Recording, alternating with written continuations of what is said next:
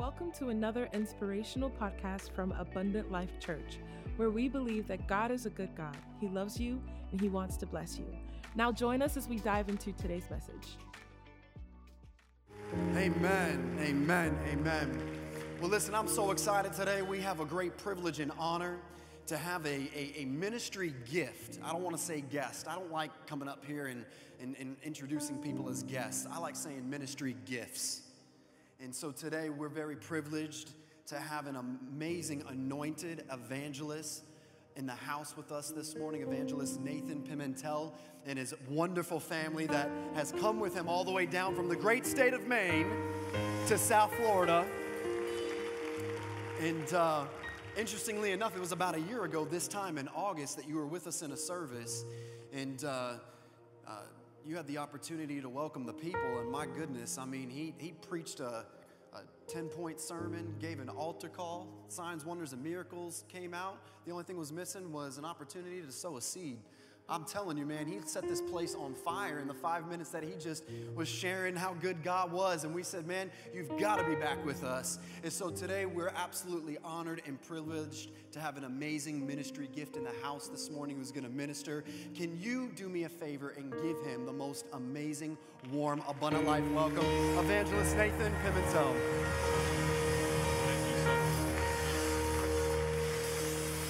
Well, praise the Lord.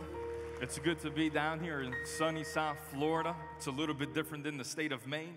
And I told my wife I've never been anywhere where it's 90 degrees at 9 o'clock in the morning. You can all, all go ahead and be seated.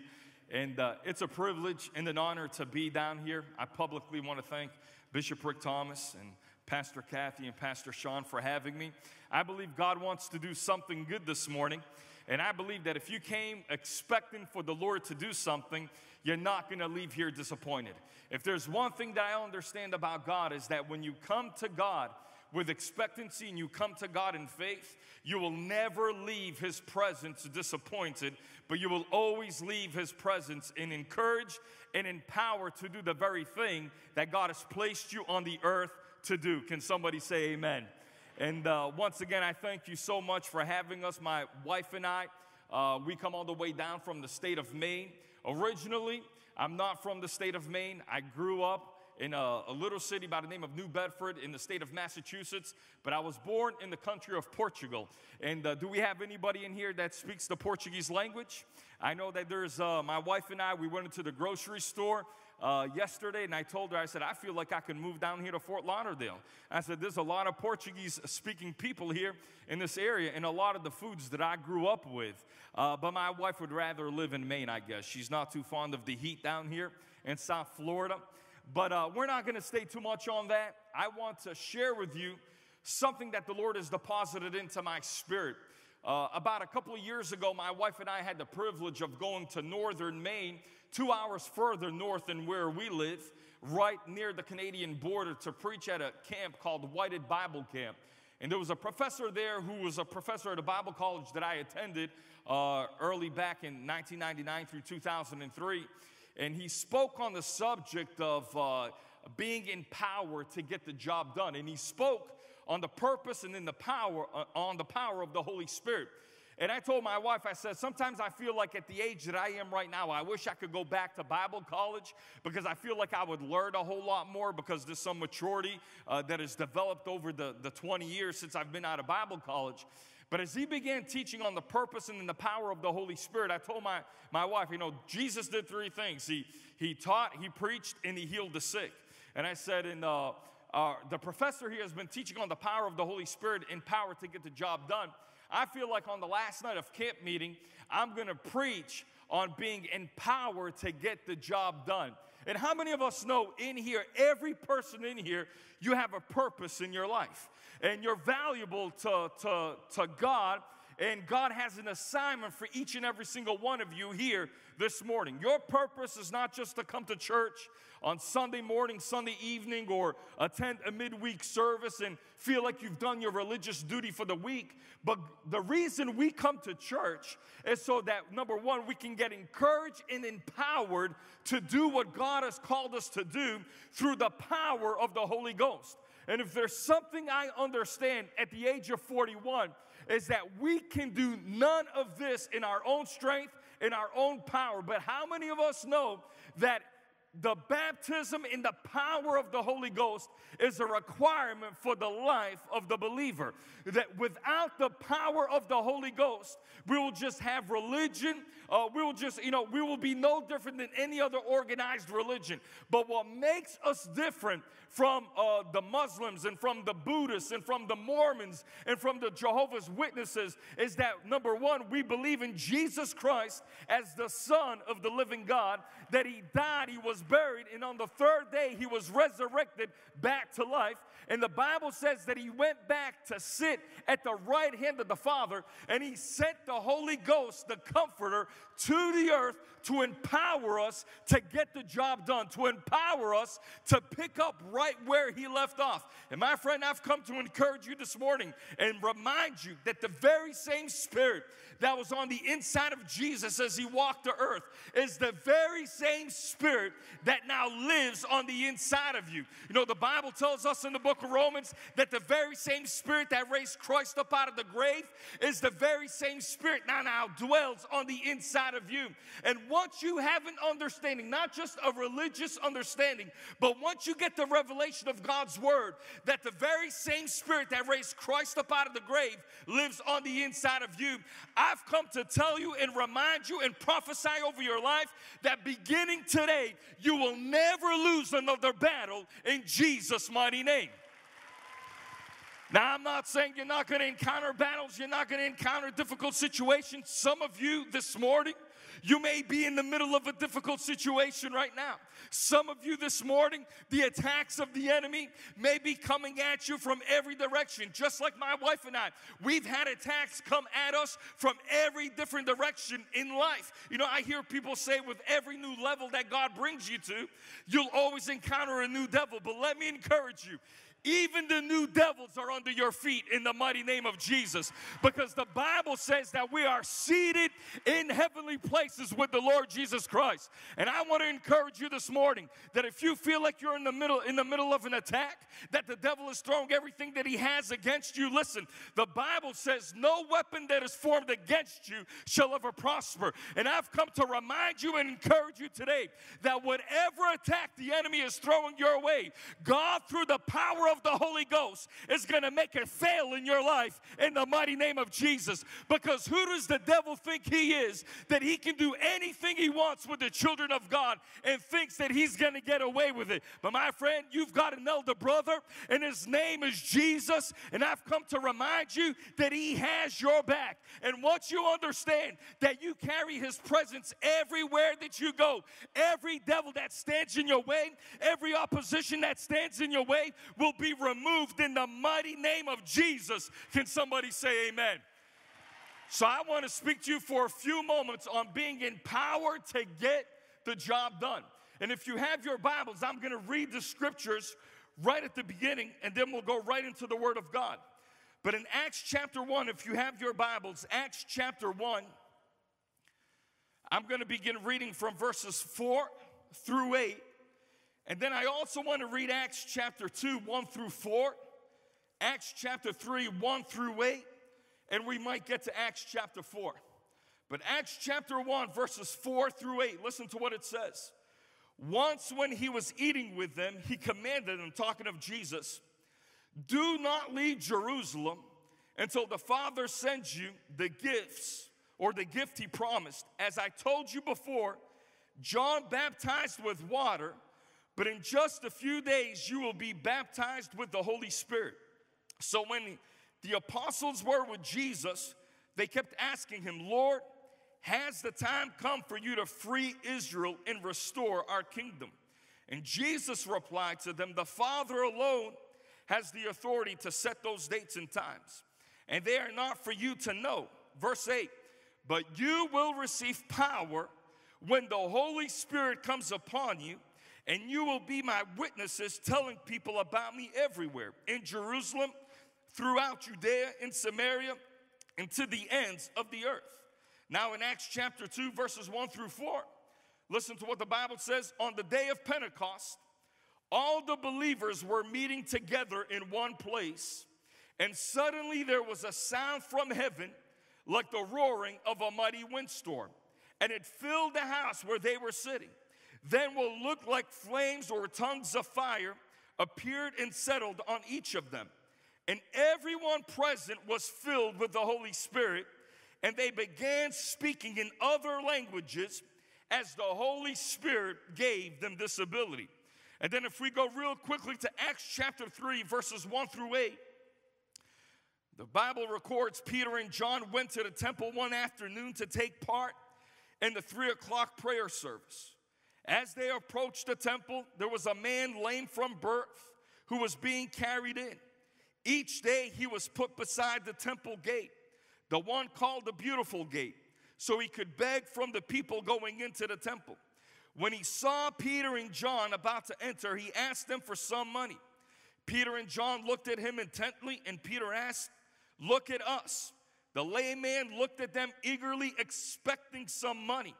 But Peter said, I don't have any silver or gold for you, but I'll give you what I have in the name of Jesus Christ the Nazarene. Get up and walk.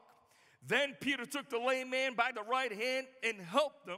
And as he did, the man's feet and ankles were instantly healed and strengthened. He jumped up, stood on his feet, and began to walk. Then, walking, leaping, and praising God, he went into the temple with them. Now, here in my notes, I have in Acts chapter 1, I read verses 4 through 8. I like to call this the instructions of the Lord or power. Acts chapter 2, I believe God is empowering his people for service. And in Acts chapter 3, we see the disciples, after the Holy Spirit comes upon them, we see them walking in power. Now, I mentioned just a few moments ago that I hope that you've come to the house of God this morning with expectancy because I feel like every time we come to God's house, we should always come to God's house with an expectancy that God wants to do something for me. Not only does God want to bless my, lab, my neighbor to my left or to my right, but you have to come to God's house with an expectancy that God wants to do something for me. You need to come to God's house with an expectancy. I'm thankful for what God did two years ago. I'm thankful for what God did last year. I'm thankful for what God did last week in the service. But I'm not coming this Sunday with an expectancy to receive yesterday's bread. But I'm coming this Sunday to the house of God expecting to believe something new from the hand of God. I've come to God's house believing that if I've gone to hell and back this week, I'm believing that as I walk into church feeling one way, I'm going to leave Sunday morning leaving a different way with the victory in my hand. Because God's children, listen, I know the day and age that we are living in right now, and it can be easy to hunker down in our homes and do what everybody else is doing and walking in fear. But God said in His Word that I've not given you the spirit of fear, but of power, love, and a sound mind.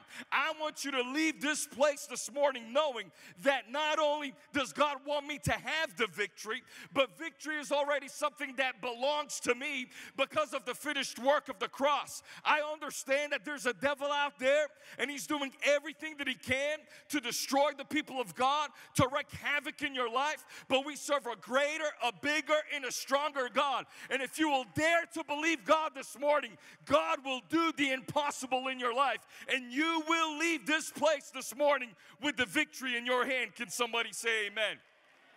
You know, expectancy plays a big part in what you receive from God. I was at a service in Suffolk, Virginia about a couple of years ago, and we had a powerful service. The Holy Spirit moved in a tremendous way. And we had people come to know Christ, people get saved at the end of that service. And as I was getting ready to end the service by praying and closing it out, I felt the Holy Spirit speak to me and say, There's a young boy in this building that needs to get, a, a, that needs to get healed. And so I just repeated what I heard the Holy Spirit speak to me. And I said, Is there a young child in here? Is there a mom or a dad or a grandparent?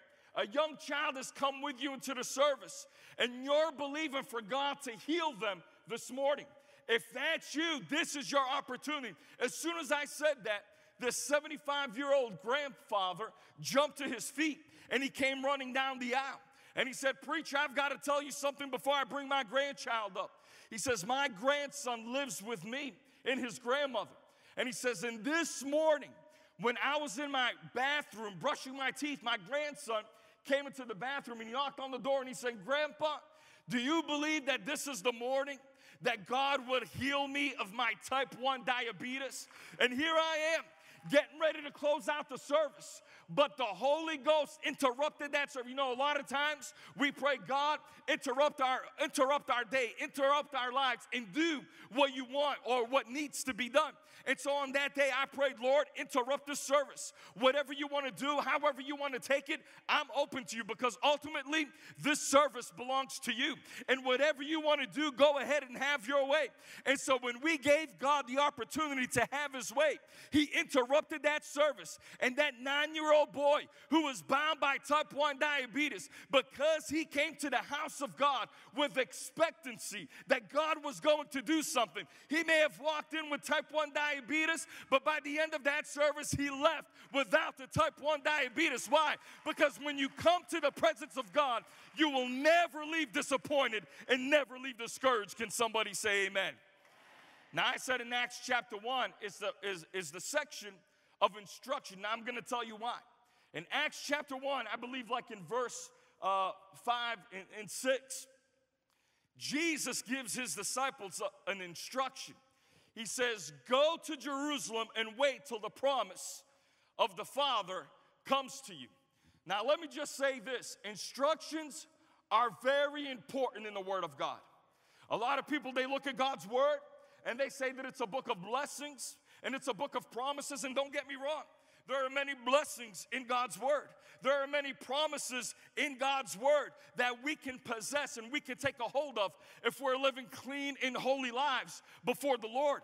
But can I just go a step further and tell you that the Bible is more than just the book of promises, and it's more than just a book of blessings. The Bible is actually a book of instruction that when you do what God tells you to do, then God will do his part. You see, the Bible says, if you be willing and obedient, you will eat the good of the land. But the problem we have with the modern day church is they want the, they want to eat the good of the land, but they don't want to be willing and they don't want to be obedient. But let me just say that God's word, which is a book of instruction, has not been given to you so that life would be hard for you. God's book of instruction has been given to you so that life can be very, very easy for you. You know, my wife has this brilliant idea of uh, buying toys for my kids for their birthday or for Christmas that needs to be put together, assembled. And one year she bought this uh, kitchen set for my daughter for her birthday, and she came in after she put Lily to sleep, and she said, Could you do me a favor? I said, Sure.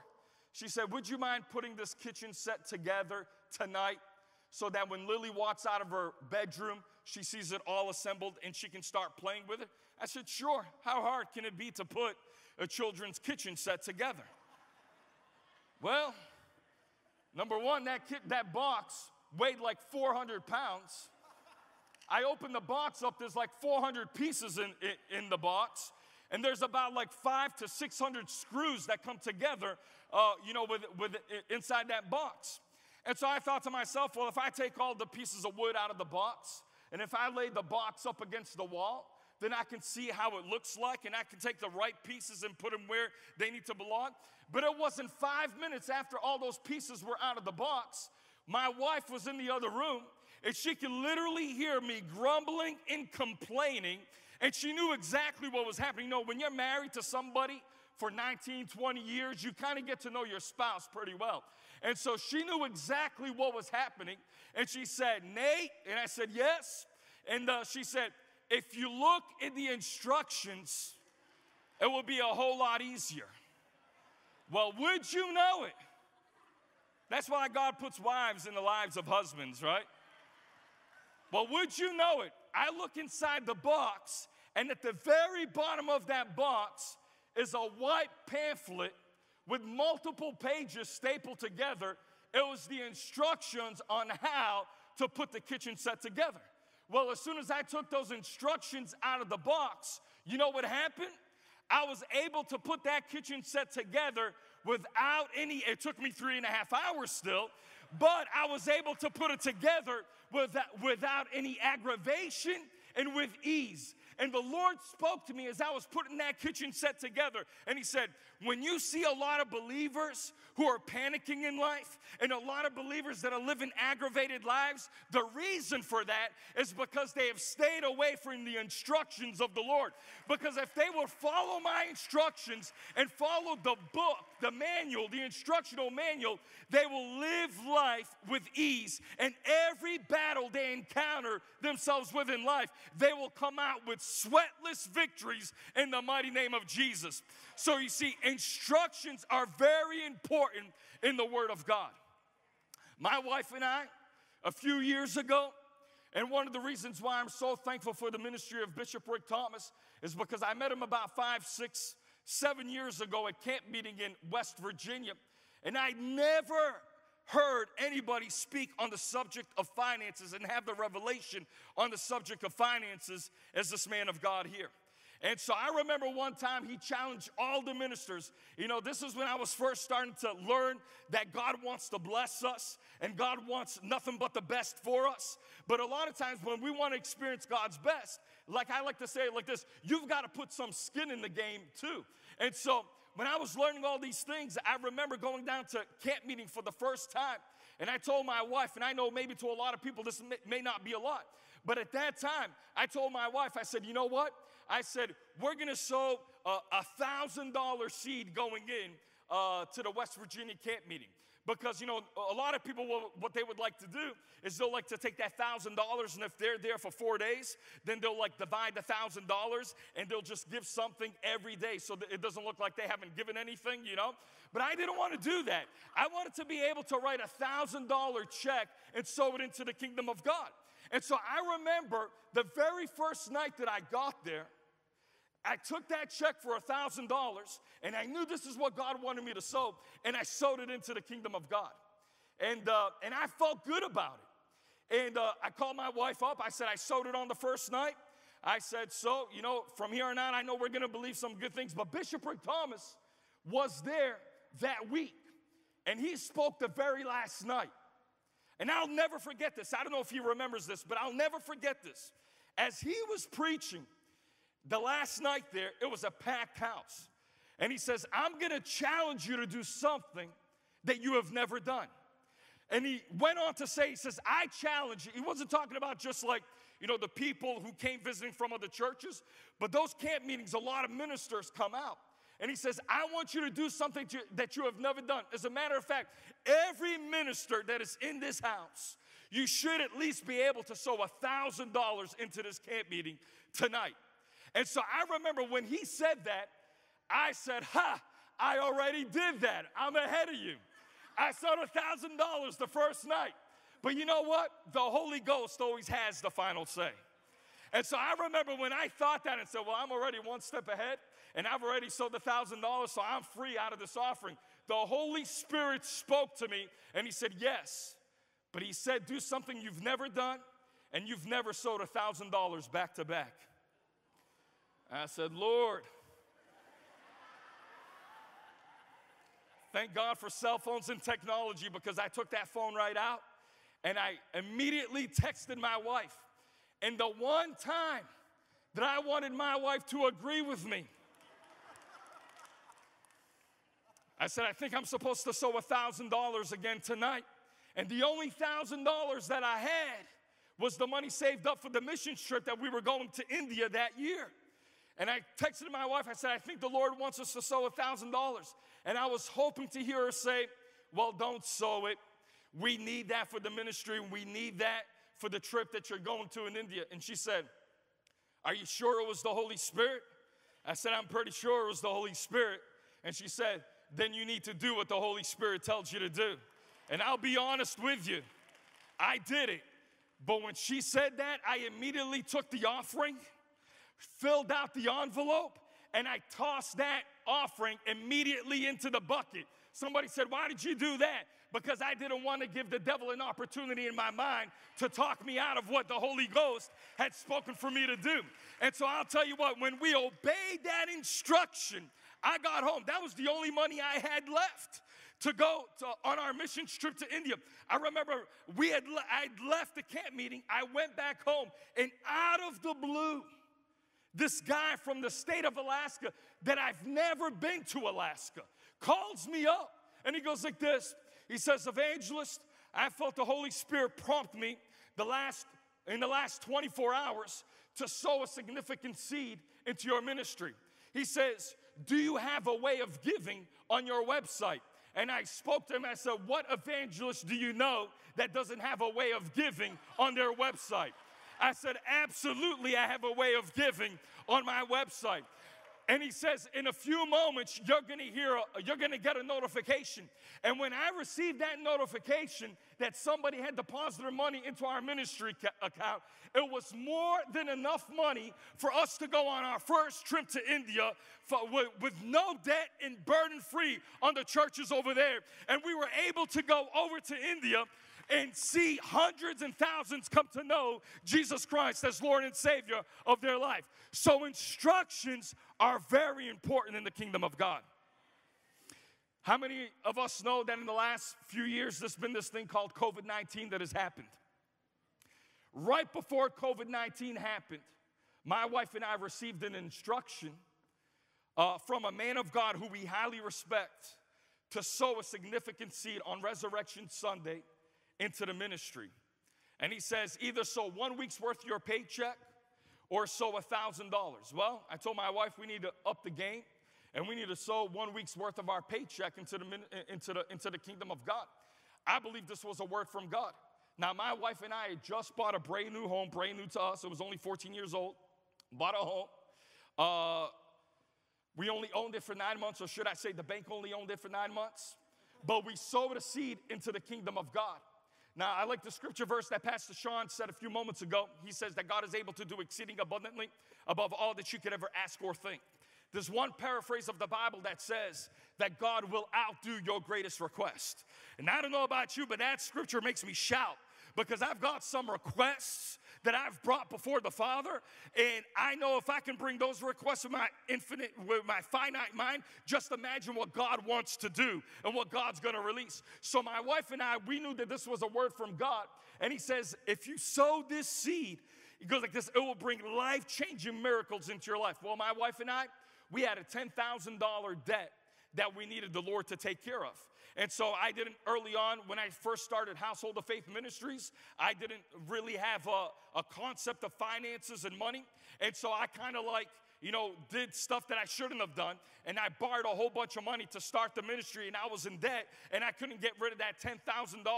And so I was believing with this seed that God was gonna take care of that $10,000 debt. You know, the Bible says He's able to do exceeding abundantly above all that you could ever ask or think, and that He'll outdo your greatest request. So we sowed a week's uh, worth of our wages into the kingdom of God. One obedience to one simple instruction, not knowing that that seed was going to change the whole course of our life. I was believing for $10,000 to disappear. When four days later, my wife and I received word. Now, this is not why it happened, but we received word that an elderly woman had passed away and that she was leaving some money to my wife and I, along with other people. And so, honestly, I thought to my wife and I, you know, I thought, I said, well, how's $5,000 gonna change our life? She was a, an old lady. She wore, uh, you know, shoes that had holes in them. You would look at her and you would think that she needs your help and not she's gonna help you, you know? And so I told my wife, I said, How's $5,000 gonna change our lives? And so I remember like four days, five days after we had sowed that seed, my wife finally calls me up. I was on the road somewhere, and she said, Our lives have drastically changed. I said, How much money did she leave behind? I said, 10,000? She said, Higher. 15,000? Higher. 20,000? No, a little bit higher. Well, when she got to 20,000, 20 may not be a lot for you, but 20,000 at that time is a whole lot of money to me. And I can use $20,000 for a lot of things. And she said, No, a little bit higher. I said, How much did she leave behind? She said, She left behind $1.2 million. We were able to pay our house off. We were able to pay our vehicles off. We were able to put money in a savings account, invest money, and don't forget, we were able to give thousands of dollars into the kingdom of God. And now God positioned us in a way where we can travel all over the world next year when we do crusades in Kenya, Ghana, Brazil, Spain, Cuba. God set us up in a way where we don't have to base what we do determine on what our finances tell us what we can do. But check this out all that money came into our ministry, into our family, one month before COVID 19 happened. So while churches were shut down and people were panicking, how we're gonna do this, how we're gonna have finances for this, God set us up in a way where I could sit down in my backyard for four straight months and burn wood and have no concern in my life. Why? Because God takes care of his people. Can somebody say amen? And that all happened because we follow an instruction from the Word of God. And in Acts chapter 1, God gave his disciples an instruction. He said, Don't leave Jerusalem until the promise comes. Why? Just like we've been instructed in God's Word not to neglect the gathering of the believers. Why? Because there's something in the house of God that we need to possess a hold of before we step outside of these four walls to do what God's called us to do. And then in Acts chapter 2, the promise of the Holy Spirit, the promise of the Holy Spirit comes. And the Bible says that these disciples, they began to speak in other tongues. But can I just say this? That the purpose of the Holy Spirit was not so that you would just speak in tongues. The purpose of the Holy Spirit, what did Jesus say? He didn't say, You shall receive, you shall speak in tongues. After that, the Holy Ghost has come upon you. Jesus said, You shall receive power. After that, the Holy Ghost has come upon you. You know, I remember when I was in Bible college, I was just graduating. We had a senior banquet. My wife uh, had already graduated, and uh, she was living outside of the Boston area. She came down with me to my senior banquet. And at the senior banquet at a Bible college, they had a screen kind of like that one right there. Not as nice as that screen, but they had something similar to that on the, on the wall. And I don't know if some of you can think back to when you were in high school you know, they would do things in the yearbook that would say best dressed, prettiest smile, uh, most likely to go on to like Yale or Harvard. You know, they would say things like that. They would make one person feel very uh, important and significant, and everybody else they would make feel like very insignificant, you know? And so I remember at my Bible college, they were saying things like they had a screen and they would say things most likely. Uh, uh, to go into the missions field, most likely to be a 4.0 student, most likely to, uh, you know, uh, plan massive crusades outdoor. And so they were like pointing people out and things like that. But at that time, as they were doing that, I received a phone call from my brother's uh, girlfriend. And uh, when I picked up the phone, like inside the bank, but I knew it was important. She wouldn't have been calling me if it was important. I pick it up. She's like, Nathan, your mother's house is on fire. And so I immediately got up and I stepped out of that banquet and I said, Have you called anybody else? And she said, No, you're the first person I've called. I said, Well, the Portuguese must have kicked in, you know? I said, Get off the phone with me and call the fire department. Make sure you get somebody there to put the, to put the fire out. That's just common sense. And so I remember walking back, I remember walking back in to the banquet, and I look at my wife, and she wasn't, she, she didn't look too happy. And I said, What's going on? She said, I'll tell you after we leave. So she knows. I only got saved under the ministry of Brother Tiff Shuttlesworth when I was like uh, 18 years old in April. Here's a cool story. Got saved under Brother Shuttlesworth's ministry, filled with the Holy Ghost under Brother Shuttlesworth's ministry, called into full time evangelism the Brother Shuttlesworth's ministry. And then I worked for Brother Shuttlesworth for 10 years as his associate evangelist, and my wife as his office administrator. And, uh, but anyway, so my wife says, I'll tell you after we leave the meeting. So we leave the meeting. She knew, you know, I'd only been saved for four years. and sanctification is a process. And she realized that sanctification process took a whole lot longer with me. And so she knew if she had told me what had happened, that I probably would have said something that I would have regretted. And so we leave, and she tells me, she says, When you left the banquet to go speak to your brother's girlfriend on the phone, she said, The very next sign, the very next uh, heading that went on that screen was most likely not to graduate Bible college and most likely not to make it into the ministry. And there was only one name that was on that screen. And can you guess whose name that was? Well, my friend, I'm here to tell you that 20 years later, I'm here standing in front of you, not by my own strength, not by my own power, but why? Because I made myself available to the kingdom of God.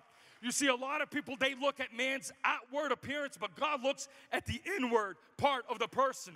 And when everybody else may have had more talents, more abilities, I made myself available to the kingdom of God.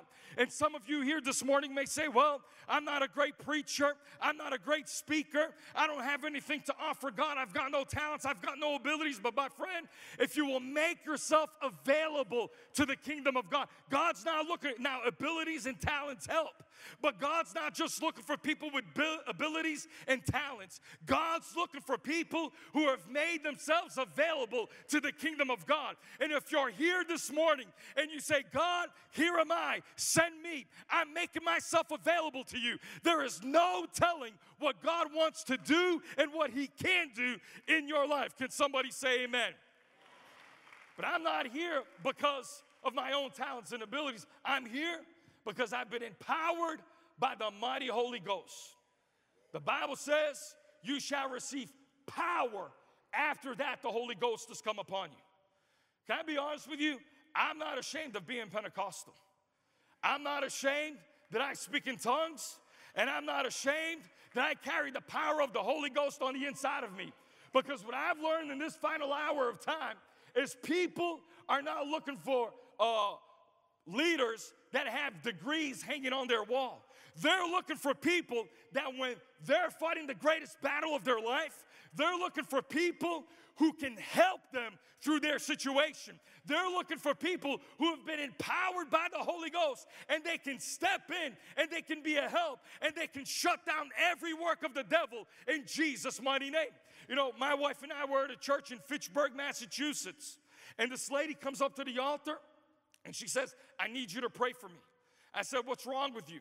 She said, This morning after church, we went home, and all of a sudden I knew something wasn't right in my body. So I told my husband to take me to the hospital. So they went to the hospital.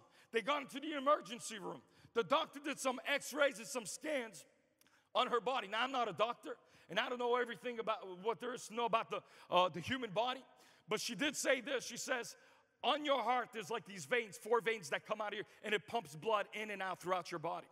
She said, when the doctor took a scan of my body, she said that three of those veins were like 89% blocked, and one was 75% blocked. The doctor looked at her and said, There's no way that you should even be breathing right now. You should be dead. He says, I don't even know how you're alive. We need to admit you into a, hospital, into a room right now and do emergency heart surgery uh, on, like on, on you. And she said, Well, she says, My church has what we call our Super Sunday service, and we believe God for miracles. So, so she said, Before I give the doctor an opportunity, I'm gonna ask God to do something in my life. And so she came out to the service and she's telling me this. And I said, So what do you want me to do? She said, I just want you to pray that God will heal my heart and that He will heal me however He wants to do it. So I said, All right, laid my hands on her. And I said, Father, through the power of the Holy Ghost and because of the blood of Jesus Christ, Father, however you want to heal this woman, I said, heal her in Jesus' mighty name and let the blood flow in and through her heart, throughout her body. Well, we start, I, I let, I let him, we walked away. I didn't hear anything from that woman for one week. She calls me or she inboxes me on Facebook uh, one week later, and she says, I got to give you a testimony. So eventually, after she inboxed me, we got on the phone, me, her, her husband, and she gives me this testimony of how she went back to the doctor a week later, and the doctor said, I thought you were dead. He said, I was expecting for you to come back either that night or to come back the very next day. He says, but it's been a week. He said, we need to put you into, into a room right now and do some surgery on your heart. And she said, No, doctor, I need you to do another checkup on my body. And so the doctor tried fighting her, saying, We're not gonna do that. We need to put you into a room. But eventually, the woman, after 20 minutes of uh, fighting with the doctor, she won. And they put her on a bed and they put her into a machine and they did a scan on her whole body. He comes back from the other room, scratching his head, and he says, uh, the, the, the, husband looks at the, the doctor says doctor is everything all right he said no everything is not all right but he said i can't explain what's happening though and he said, What happened? He said, Well, remember how I told you that all of those veins were like 89% blocked and one was like 75% blocked? Yeah. He says, Well, all of them are completely blocked. And the husband looks at the husband looks at the doctor and says, Well, that doesn't make any sense. If they're all blocked, then how is she alive? How is she living? He says, This is what I don't get. He says, right beside those veins where they're completely blocked, new veins within the week have formed and they have taken on the work of the old veins. So even though the old veins are not pumping the blood throughout the body, somehow brand new veins have formed and they're pumping blood throughout your body. So in essence, there's nothing wrong with you. He said, This just isn't natural. And she lifted her hand and she said, Doctor, it's not natural, it's supernatural. And my friend, let me tell you what, you don't serve a, a natural God, you serve a supernatural God. Can somebody say amen? Because when the Holy Ghost comes upon you, guess what? He gives you everything that you need in order to get the job done. Now, I want to be very respectful of time, but I want to share this one last thing with you that when the Holy Ghost comes upon you to get the job done, in Acts chapter 4, the believers were coming against some persecution. And they were told not to preach in the name of Jesus or speak in the name of Jesus. But Peter, man, he was bold. He's like, I don't care what you tell me I can't do. I'm gonna preach and I'm gonna teach on the name of Jesus until he comes for his children. And I've made up my mind. In 2022, they may try to tell us to keep Jesus to ourselves. They may try to tell us, they, you know, I've heard people say, well, Jesus is a crutch for the weak? Well, you know what? You can go ahead and say that because without Jesus, I know I'm weak. Without Jesus, I know I can't do anything. But I know with Jesus, nothing shall be impossible unto me. And so I've made up my mind in 2022, I'm going to preach Jesus and I'm going to tell people about Jesus everywhere that I go. And when you do what God tells you to do, unashamedly, can I tell you this? There will be a divine protection that comes upon the children of God. In 2022, you do not have to fear what worldly powers may try to want to do to you. They, the Bible says, No weapon formed against you shall ever prosper. It's not saying that you're not going to encounter battles and oppositions. It's not saying that the devil's never going to form weapons against you. But every weapon that he does form against you, before it reaches you, it will be shut down in the mighty name of Jesus. Four years ago, I had the opportunity to go to Cuba. I had the nation of Cuba call me up and ask me, What are you going to preach about when you come to our, to our nation? Now, I've had churches call me up and say, Hey, I want you to preach on this subject. I've never had a nation call me up and ask me what I'm going to preach about. They said, We want you to stay away from politics, stay away from talking about your president, stay away from talking about the poverty of the people here in Cuba, and certainly don't tell them that the reason they're poor is because of their government. So, what are you going to preach about? They asked me. I said, I'm just going to preach Jesus that He saves, He heals, and that He delivers. You know, a lot of people get themselves in a whole lot of trouble because they preach everything under the sun but Jesus. You know, I still believe that there's something in this book that you can preach about. If you can't, I'm old fashioned. People say, hey, you're old fashioned. You still believe that we can preach, preach out of Matthew, Mark, Luke, and John? Absolutely. Because it's the Word of God that changes life. It's not my opinions, but it's the Word of God that changes somebody's life. So when they asked me, What are you going to preach about? I said, I'm simply going to preach that Jesus saves, He delivers, and He heals, and that He wants to bless them. Because you know what? Faith is a universal currency that works regardless of what your geographical location may be. People tell me all the time, well, you go try to preach that prosperity stuff over in India and let me know how it works. Well, I went to India. And when we had a prayer line, there were hundreds of people through that prayer line. Before I even laid hands on them, they would give us an envelope filled with money. And I would say, like, what's this for? This is my seed. This is me saying, Lord, I, I believe your word. And this is me say, showing God that I believe that you're gonna do what you said you're gonna do. And I thought to myself, I was like, man, now I can go back home and tell the people in America that I've been to India, I've preached that God wants to bless them, but the only difference is between India and a lot of people in America is that they receive the message a whole lot quicker and they apply it to their lives and they're seeing God step into their situations. So I remember when I went to Cuba to preach, you know, and I told them I was only going to preach Jesus.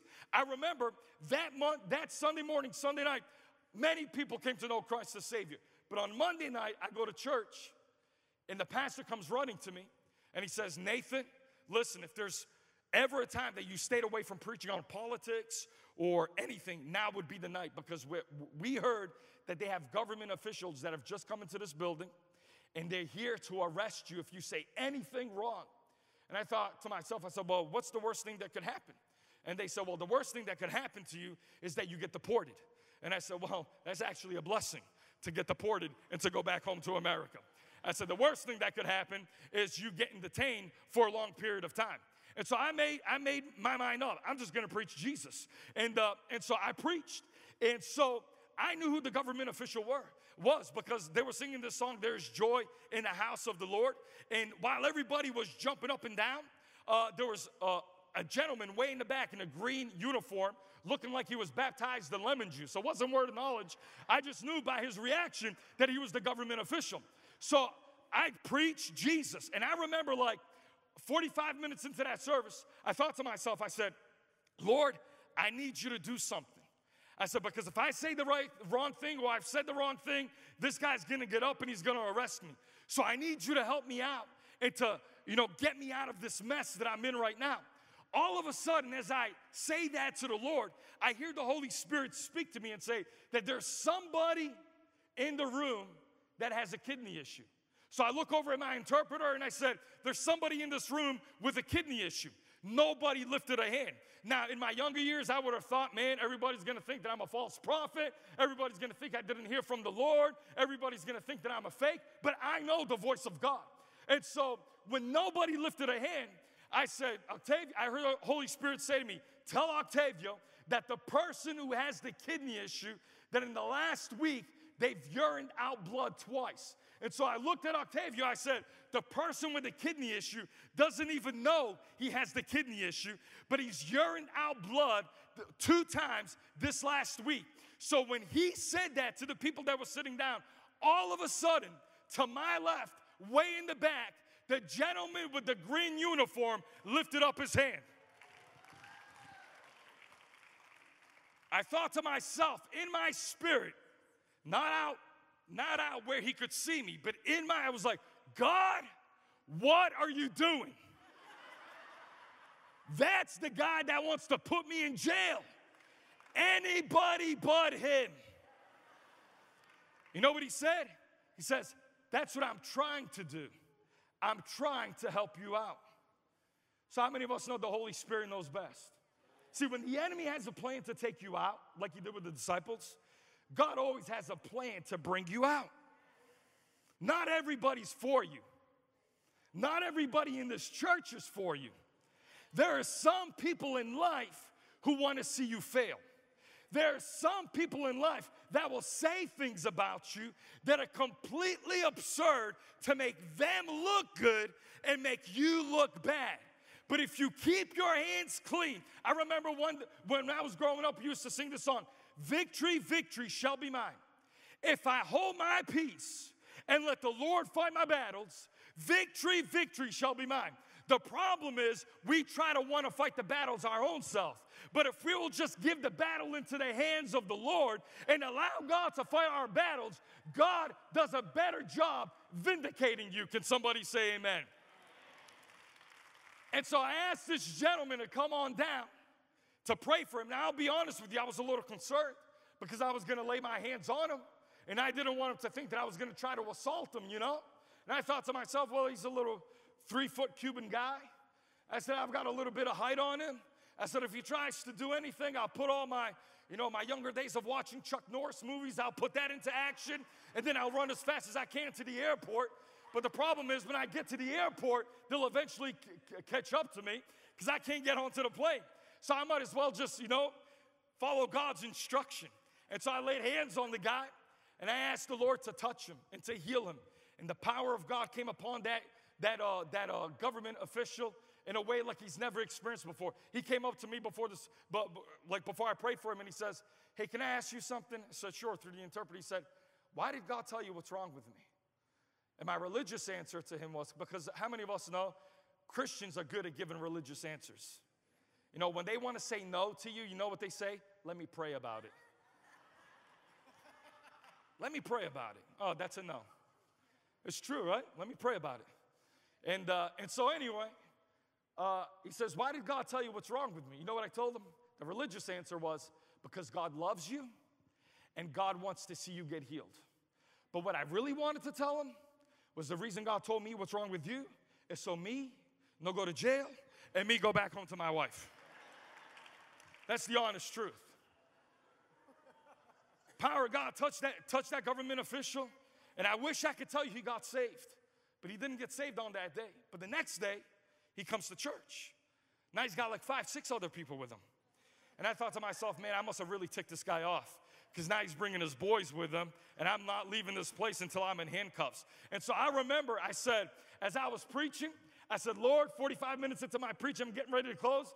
I told, I told, I asked the Lord, I said, Lord, do the same thing you did yesterday. Tell me something that's wrong with one of these guys so that we can call out by word of knowledge, see the power of God touch him, and I can walk out of the sanctuary, you know, without without any problems at all. But the only problem that I ran into is the Lord wasn't telling me anything. And so I thought to myself, I said, you know what? I'm just gonna preach and I'm gonna give the best altar call that I've ever preached in my life, that I've ever given in my life. That altar call, Bishop, went on for 45 minutes. I said, listen, if, I, if this is gonna be the last time I give an altar call, it may be the longest, might as well be the longest and the best altar call I've ever given. So I gave that altar call, took 45 minutes, and I said, if you're here today and you've never made Jesus Lord and Savior of your life, but today you know you've got to repent of sin, you've got to make things right with God. I said, if that's you today, I'm gonna ask you to lift your hand up and I'm going to pray with you. And today, your name is going to be written in the guest book of heaven. And if you were to leave this life, this earth today, you can know that you know that you know that heaven would be your home. So if you're here th- this evening and you want to receive Jesus as Lord and Savior, I said, go ahead and lift your hand. And would you know it? That every single government official that came into that building to arrest me, all of them got arrested by the Holy Ghost. And they all lifted up their hands. They all came down to the, eh, to the altar, and every single one of them bowed their knee and they confessed with their mouth and they believed in their heart that Jesus is Lord. And my friend, I said all that to say this that it's no different in your walk with the Lord here in sunny South Florida. That if God calls you to do something, that if God calls you to go somewhere, that God will give you divine protection everywhere that you go. You know, I believe that we are living in the final hour of time, but this isn't an hour for the church to be afraid. This isn't an hour for us to walk uh, around in fear or to run away from the attacks of the devil. As a matter of fact, listen, you know, the Bible says, Greater is he that is in you than he that is in the world. When I went to India to go and preach, people asked me if I was afraid to go to India, and I wasn't afraid. But after the 25th person asking me if I was afraid, guess what happened? I became afraid. And when I asked the person, why would I be afraid? You know what they said? The dominant religion in India is not the religion that you're a part of. But thank God for the Holy Ghost because when you have knuckleheads who know how to speak negatively like that, God will always speak a word of encouragement. And He said, You may not be part of the dominant religion, but you carry the presence of the dominant God on the inside of you. And I made up my mind. I said, When I get to India and my foot touches the land of the nation of India, I don't care if there's a hundred, a thousand, or a million devils waiting for me. When I step off of that plane, every single one of them will scatter like cockroaches when you turn the lights on. Why?